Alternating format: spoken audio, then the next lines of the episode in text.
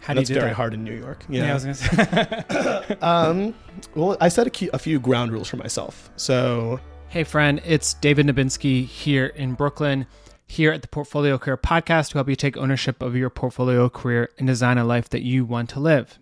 Are you looking to have healthy relationships?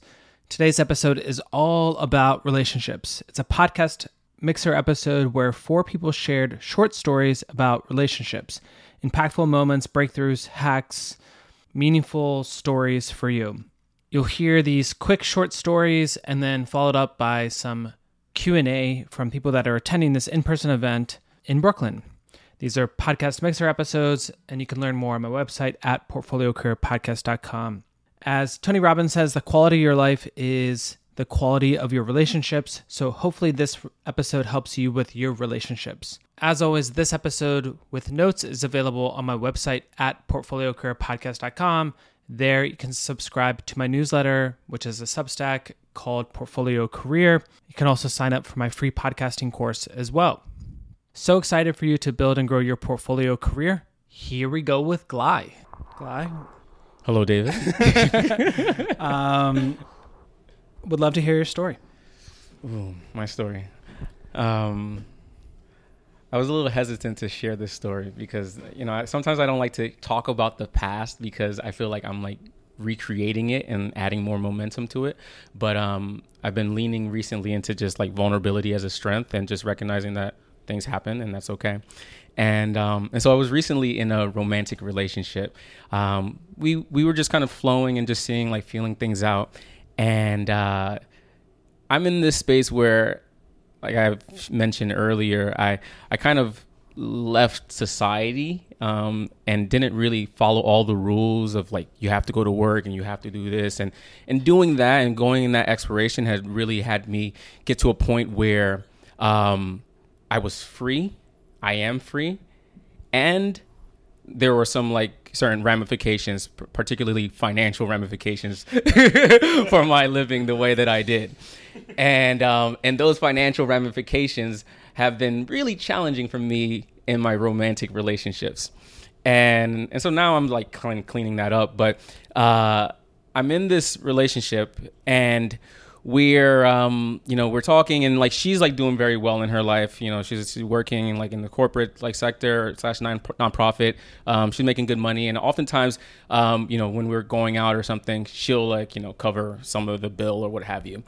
And um and that would really make me feel some type of way, you know, because I was raised to believe, you know, as a man you have to be the provider. And um and so I'm like letting go of these narratives actively because I know that they're harmful and that they don't have to be there. Yet it doesn't change the fact that it's still like a challenging experience when you're in it. And um, one day um, we go to the park and you know I'm flowing and she's doing her thing, she's working, and I feel like really crappy because I'm like I should be working in the traditional sense, and I'm like in one of my like sort of down negative space, you know I'm just like down on myself, judging myself, and um, I get back to her place because she she goes back. And um, she's like on a call, another meeting, and I go into the kitchen and I'm like, okay, let me just like make food for the both of us. And so I, I start cooking. And I feel like crap because one of the things that she jokingly said at the very beginning of our relationship was just, just like, I low key want like a house husband, you know, somebody who who'll just like, you know, be at home and, and like handle home and stuff. Um, and I told her, I was like, that's not me. I'm not going to be anybody's house husband. But um, in that moment, I'm in the kitchen cooking, and I felt like myself was I, I was going into that role of being a house husband, and I was kind of resentful and angry about that. And granted, there's nothing wrong with being a house husband, by the way. Like I, I, don't think there's anything wrong with that. That's just like more of the socialization. Um, I come out of that the kitchen. We I give her food, and then later on, I just kind of tell her I was like, I think I need some space. I, I don't know if I said it exactly like that, but it, it kind of came out in a way where I was just voicing like, oh, like I don't want to be this and this and this, and I was just like talking about all of the sort of insecurities, or, or speaking from that space as opposed to from a space of like, hey, you know what? I think I need a couple of weeks to just get my you know focus on myself you know take care of myself because i'm just like not feeling too like well and like about where i'm at in life or whatever you know i could have been much more um, empowered about how i shared that and um and then she just like took it you know you know understandably so like you know badly. And like we kind of went had this back and forth. Um and eventually when i leave her apartment um i just hear her kind of crying and angry. And i just felt terrible um because it's just like how could you let this happen? How could like why are you letting your insecurities like kind of destroy something a beautiful relationship? Um and i just made a decision in that moment never to allow that to to be the case again. Um and and and it doesn't have to be even if i'm not rolling in dough i don't have to necessarily allow like these sort of insecurities to kind of stop me from actually being present and actually enjoying and engaging in the relationship um in whatever relationship i'm in. And so that was a, a, decision that I made, and I feel like it's really shifted how I show up in the world, where I'm able to like talk about things like this, or just be with friends and just be like, yeah, like I can't do this activity right now, but we will later on, you know, and and it feels good, you know, and it feels like I'm speaking from an empowered space, and so uh, yeah, that was uh, my sort of relationship story. Just a point of clarification on it. So when you said that you were in the kitchen having that moment, right? Yeah you mentioned there's a socialization element Yeah. of like you just don't think you should be that way. Yeah. But then there's also a personal element of like how do you want to be? Yeah, in I, future I don't actually. I don't want to be a house husband. I, I, I What I, do you envision is the like my my perfect, my yeah. vision is like being able to and i think this is what really bothered me because i felt like i was cooking because of a necessity and i was just like i can't you know be splurging or whatever and that really bothered me that i was in that position it was like how could you let yourself be in this place right now and um I never. I think moving forward in the future, I envision myself doing well. I I have the security that I desire financially. Um, if I'm cooking, is because I, I choose to. It's because I want to. It's, it's like a it's like an art form. It's like a play for me. Um, because I do actually enjoy cooking. Um, but if it's like I have to cook out of necessity or because to survive, like the survival energy just doesn't feel aligned with me anymore. Um, and and so yeah like i envision like yeah we we honestly like we have maids and like gardeners and like all types of stuff. Like anything that i don't want to do like i have some i have have people to do that for me. Um but that's not to say that those roles are are bad or inherently it's just not how i want to spend my time and my energy anymore. And um and i but bigger than or deeper than that is just i want to live from this place of uh, of like security, of love, of abundance, um, and so that's kind of like what I envision for myself in the future. Amazing. Thanks, Clyde. Yeah. Hey, Rena. Hello. Hi, everyone. Is there a relationship story you'd like to share with us? Yeah, so setting the timer because I don't want to go over the three minutes. Um, so I I wanted to talk about my parents because I think that was something that wasn't put on the wall as much, and I feel like um, like Ashley was saying, our parents influence. There's there's a lot of like what happens as you know when we're children or growing up around our parents that influences how we relate to romantic relationships and so my parents um, uh, have been a really like many of us have been a really big part of my story and who i am. In a lot of ways i represent both of my parents which has been very confusing for me growing up because i am many part like both my sisters are more similar to one parent than the other and i am like i'm sort of the i'm, I'm both of them. And um, there are a lot of contradictory elements to my parents that are inside of me and so those parts are often i feel at battle. Um, and so that's something i've had to work through. And um, i'm going to just talk about a time that uh, I really felt that, and um, and I'm gonna go back to my similar to Gly, my days of being a free wanderer and like not living in the matrix, and and um, choosing to sort of like live off the grid and reject capitalism and all of that. Um, so uh, several years ago, I uh, I graduated from college and I decided to move to India and I lived in India for three years. Moved to this ashram called the Gandhi Ashram, where Mahatma Gandhi had started India's independence movement. And um, through that time, I ended up meeting this very spiritual community and ended up becoming very entrenched in like Vipassana meditation and and just like this very alternative way of living, like a gift economy, and um, people who quote like have ha- had sex- successful careers and decided to leave and like sort of live on the fringes of, of, of society. And when I was in India, my parents it was it was interesting because like within a year, my mom was like was just like crying and meditating and like praying and like you know praying that I was safe and my dad was like extremely angry and he like and he was that was his form of anger or his form of concern, but he was extremely angry, angry, and he thought I was being brainwashed essentially by living in this ashram, um, and so he thought I was going to just escape to the Himalayas and um, and like become a monk and like never return to normal society. And um, I had a moment where both my parents, um, I, I, went home after a year of living in India to like smooth things over, especially with my dad, um, because at the time I had promised my dad I would take over our family business, which was in real estate. And um, and so I went back to to India or went back to the U.S. and uh, spent the summer. And one night I had a dream that I need to walk the Camino de Santiago. and so the next morning I booked my ticket, and, and the next week I left for Spain. Um, but before I left for Spain, my parents. Um, my parents dropped me off at the airport, and um, it's interesting because although I am like two parts my parents in a lot of ways, they, I, I, I have this thing inside of me that is that I see in them as well, which is they they share they have this thing around like they have raised me in a way where they don't tell me what to do.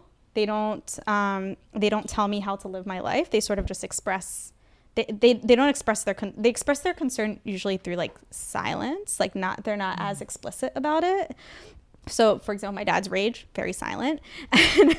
And so um, and so as they were dropping me off at the airport uh, they uh, they didn't really say anything. They just sort of like we said bye and they, they went the other way. And i remember in that moment like turning around and watching them leave the airport and like walk away.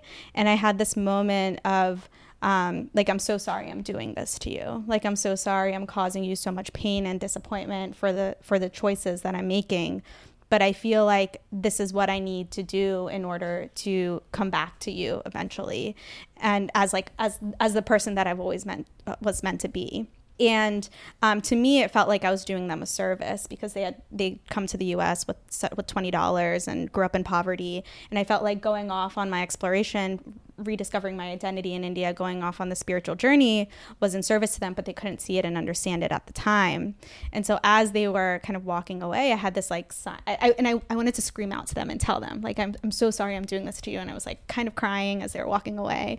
Um, but they never turned around and i never said it and I still haven't said it to them. Mm. I've said it in some ways to them, but not directly like this.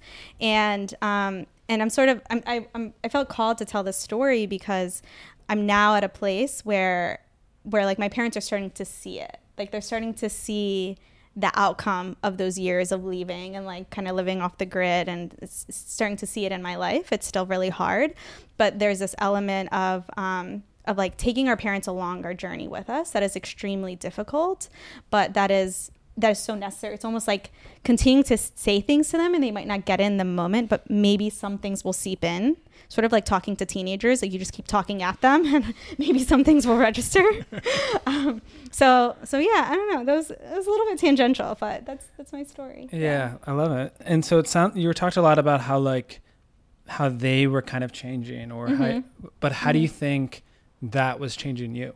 Mm-hmm. Like in more more recently. Yeah, like yeah. so how like you're talking about how like your relationship with your family is changing, but mm-hmm. because of that or through that, how do you think that that's like impacting you? Mm, yeah. Um I think I mean in some ways it has made me feel obviously closer to them.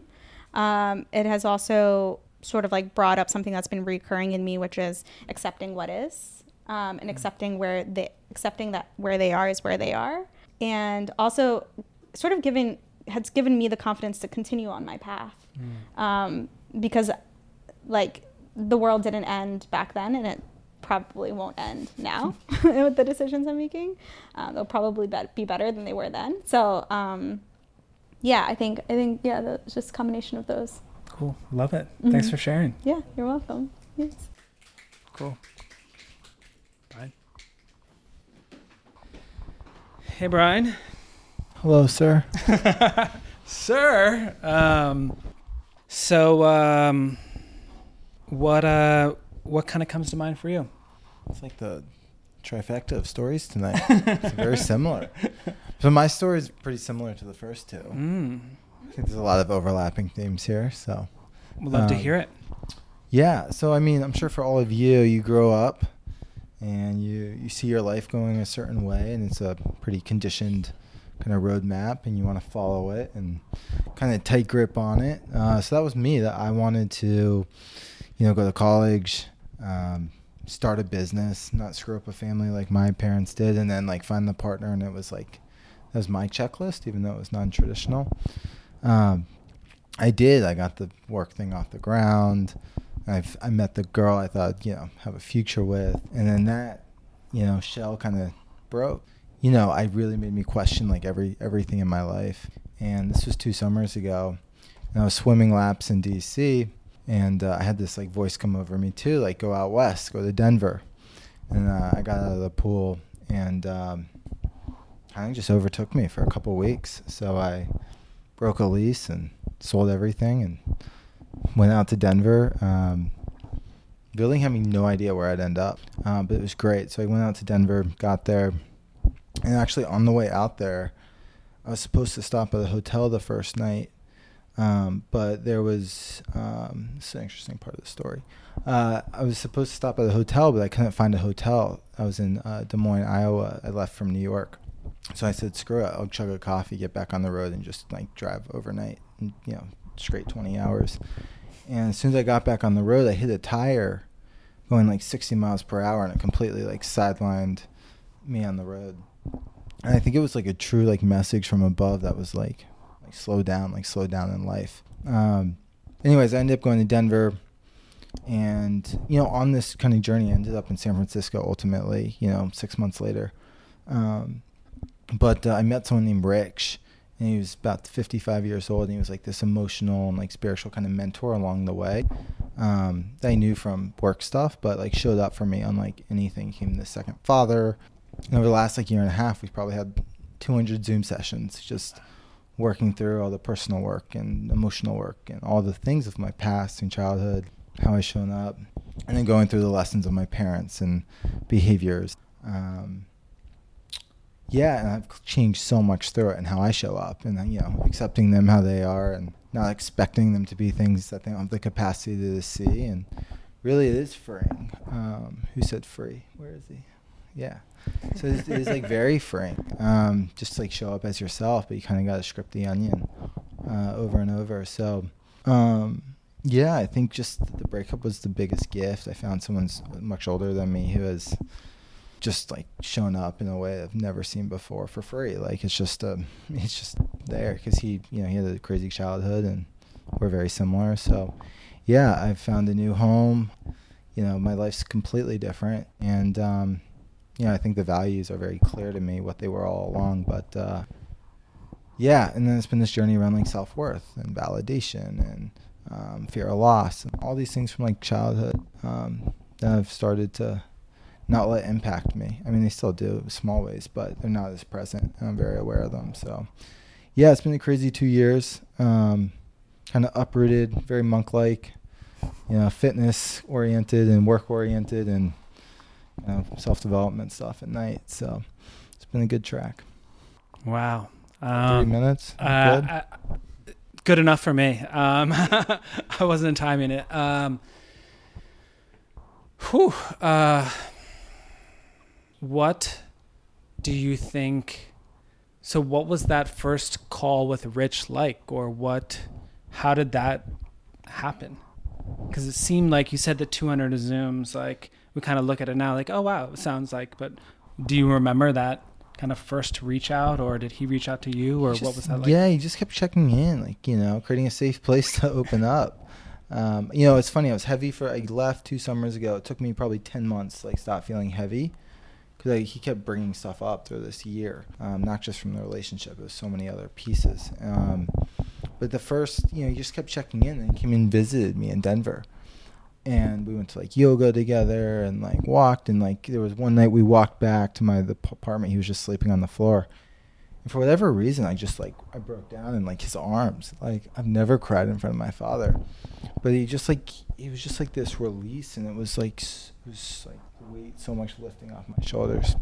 Um, yeah, it's been amazing. He's been like the second father. He's I mean, such a gift. Wow. To Rich. Shit. Um, does anybody feel like they want to share um, a relationship hack, story, moment, experience? The answer can be no. Yeah. Solid. uh, do you want me to pick one, or should we have audience Crowdsource choice? it? Yeah.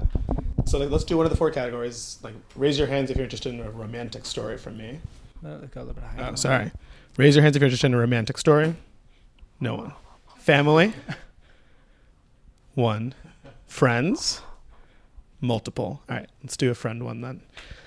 Uh, give me a second to think about it. um, okay, so it might surprise the people in this room that know me that I grew up a very introverted and quiet kid. I had no friends to speak of until I was in middle school or high school. Or I guess I had two friends to speak of. But my relationship with those two people was I sat down and like swapped books with them and we would read at the same place and then talk about those books afterwards. Um, and we played soccer together. But that was about it. And that was because most of the time I was afraid of people and I didn't know what to say in most moments. And also, I didn't find people that interesting. I thought books were way more interesting. People talked about boring things like cooties or girls or video games, which were all just not that interesting to me.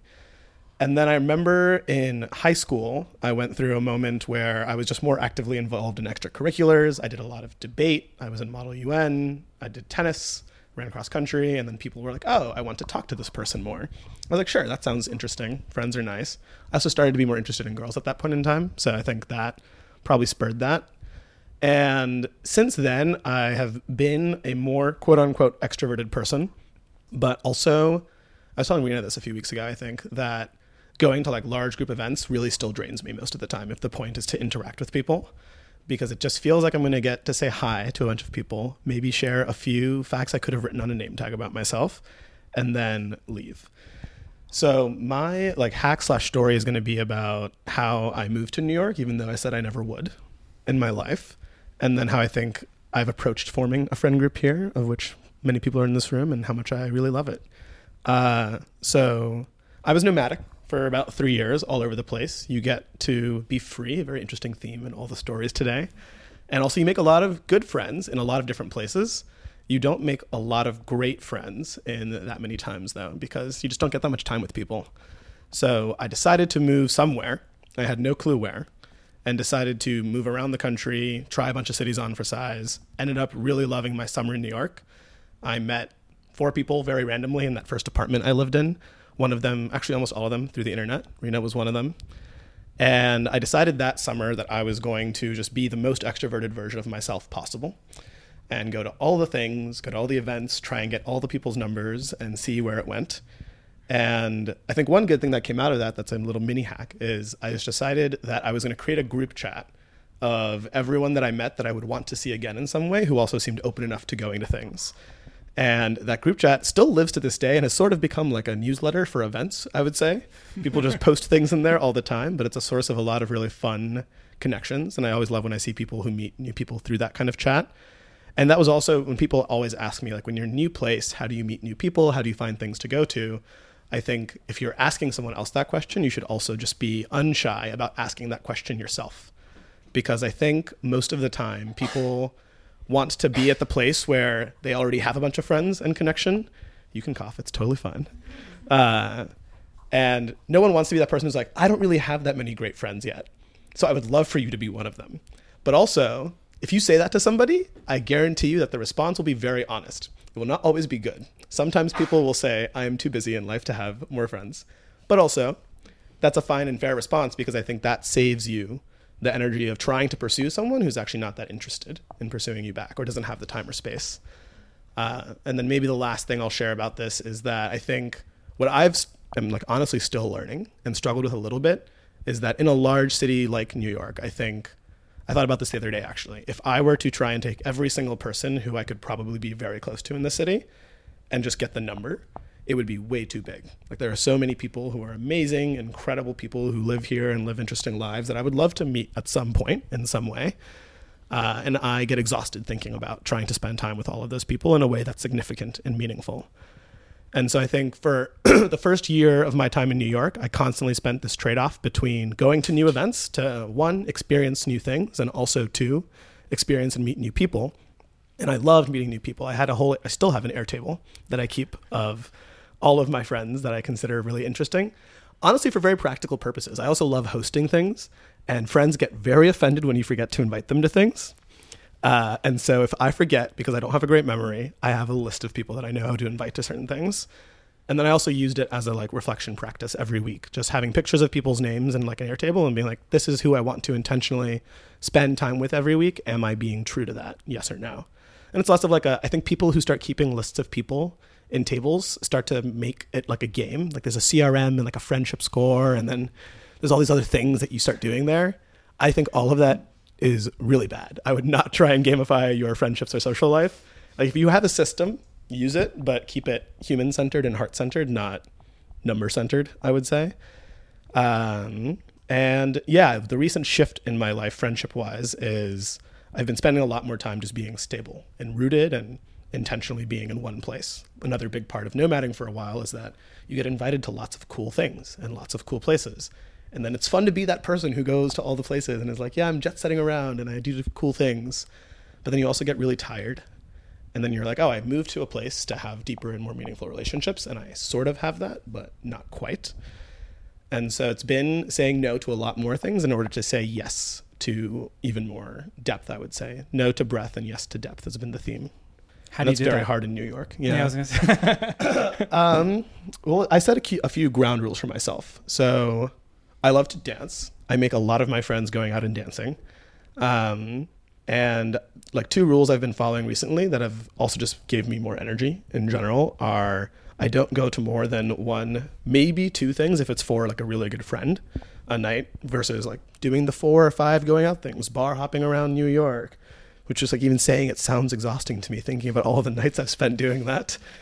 Um, and then also, I've been trying this on recently, which has been, I'd say, an interesting mixed bag, but just being very honest with people about expectations uh, and very candid about what you're feeling. So, for example, I'm currently in a space where, like, even if I meet really great people, unless there's like a real pull or attraction or draw, it is impossible for me to imagine trying to integrate new people into my life right now.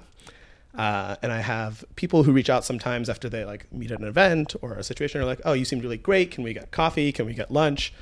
Uh, and it's funny because I remember people saying this to me when I was first in New York, and I was like, "I don't get it." And now I really get it, which is that I'm like, "You seem really wonderful. You seem great. I'm honestly so busy right now, uh, and I don't want to like continue to string you on as a person for coffee or lunch."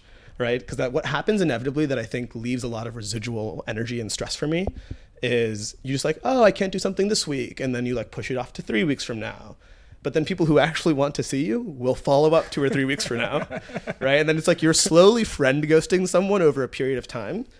And the other thing that stresses me out a lot of time is having to manage those messages, and then I become worse at responding. So I think saying no to more events, and then also is just saying no to more people in a way that's kind, but also opens up space for you to spend time with people you want to. love it, love it, love it. Um, cool. So, does it? Who has a question for any of the four people that have spoken? Um, yeah, Mel.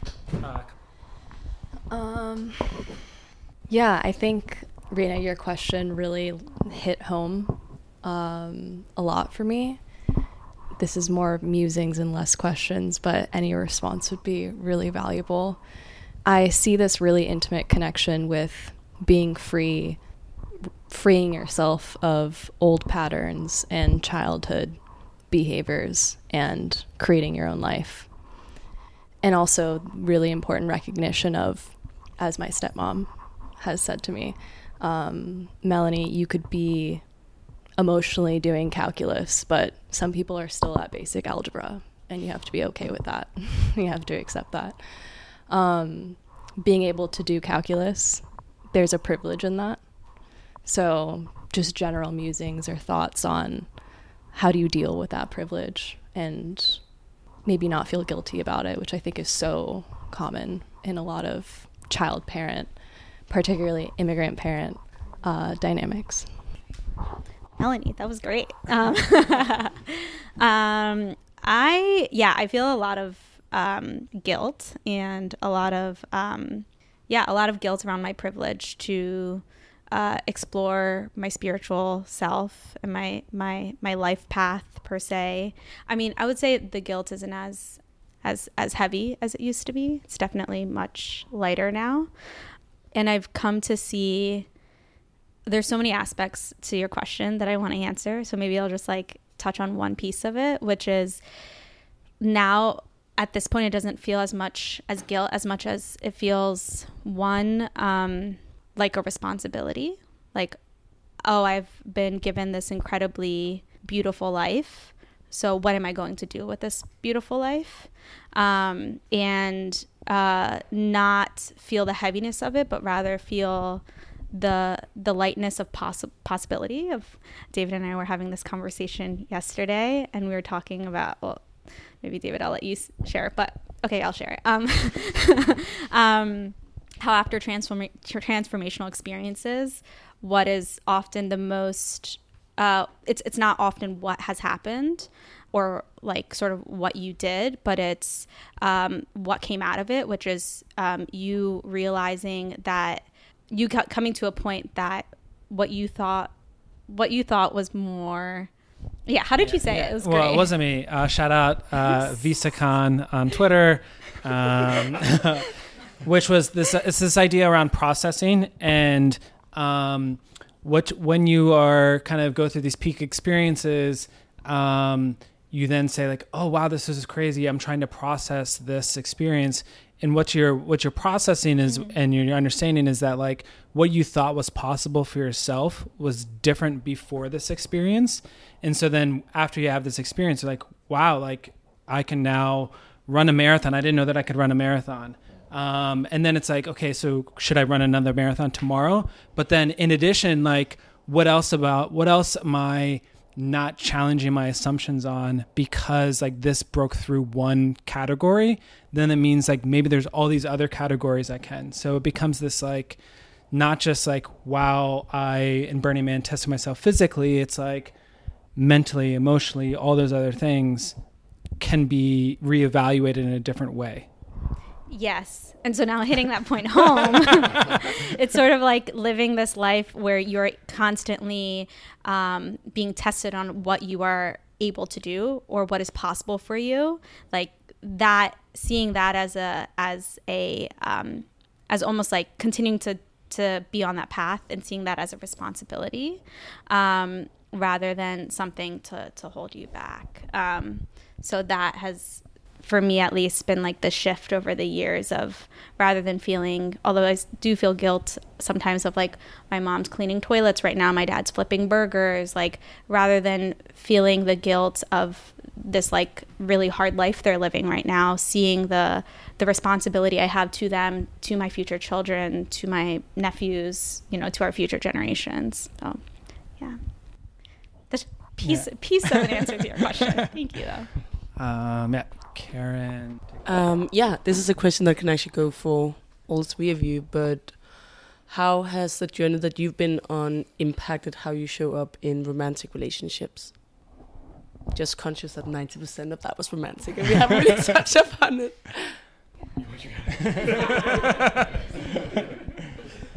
cool.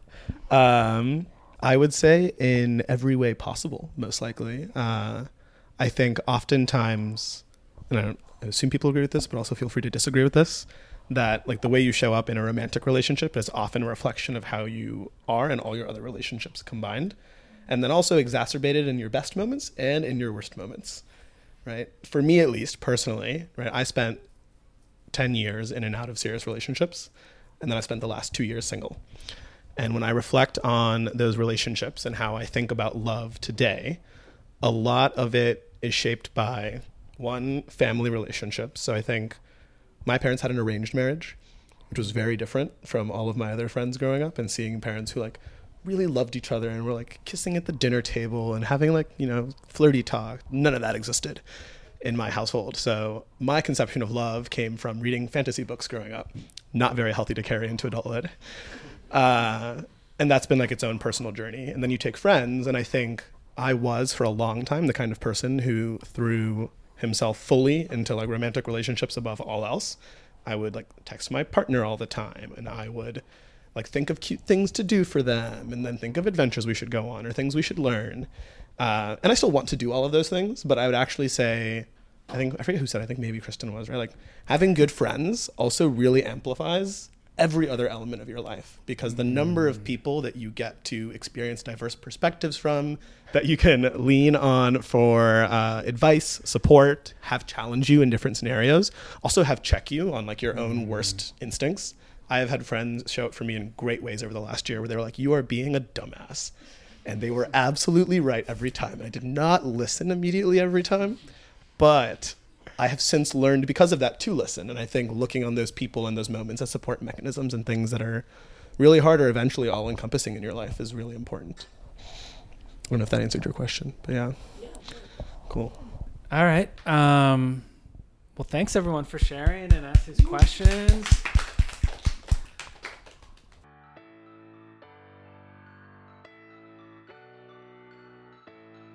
Hey, friend. Thank you for tuning in to this special episode of Portfolio Career Podcast. Would love to hear what you learned and what you enjoyed. Uh, you can find me on Twitter, LinkedIn, Instagram, whatever is best for you. And as a reminder, I'm just one email away as well. This episode with timestamp notes is available on my website at portfoliocareerpodcast.com. There, you can subscribe to my newsletter called One Email Away, which includes the best insights from the podcast and friend sourced opportunities. So excited for you to build and grow your portfolio career. Thank you so much.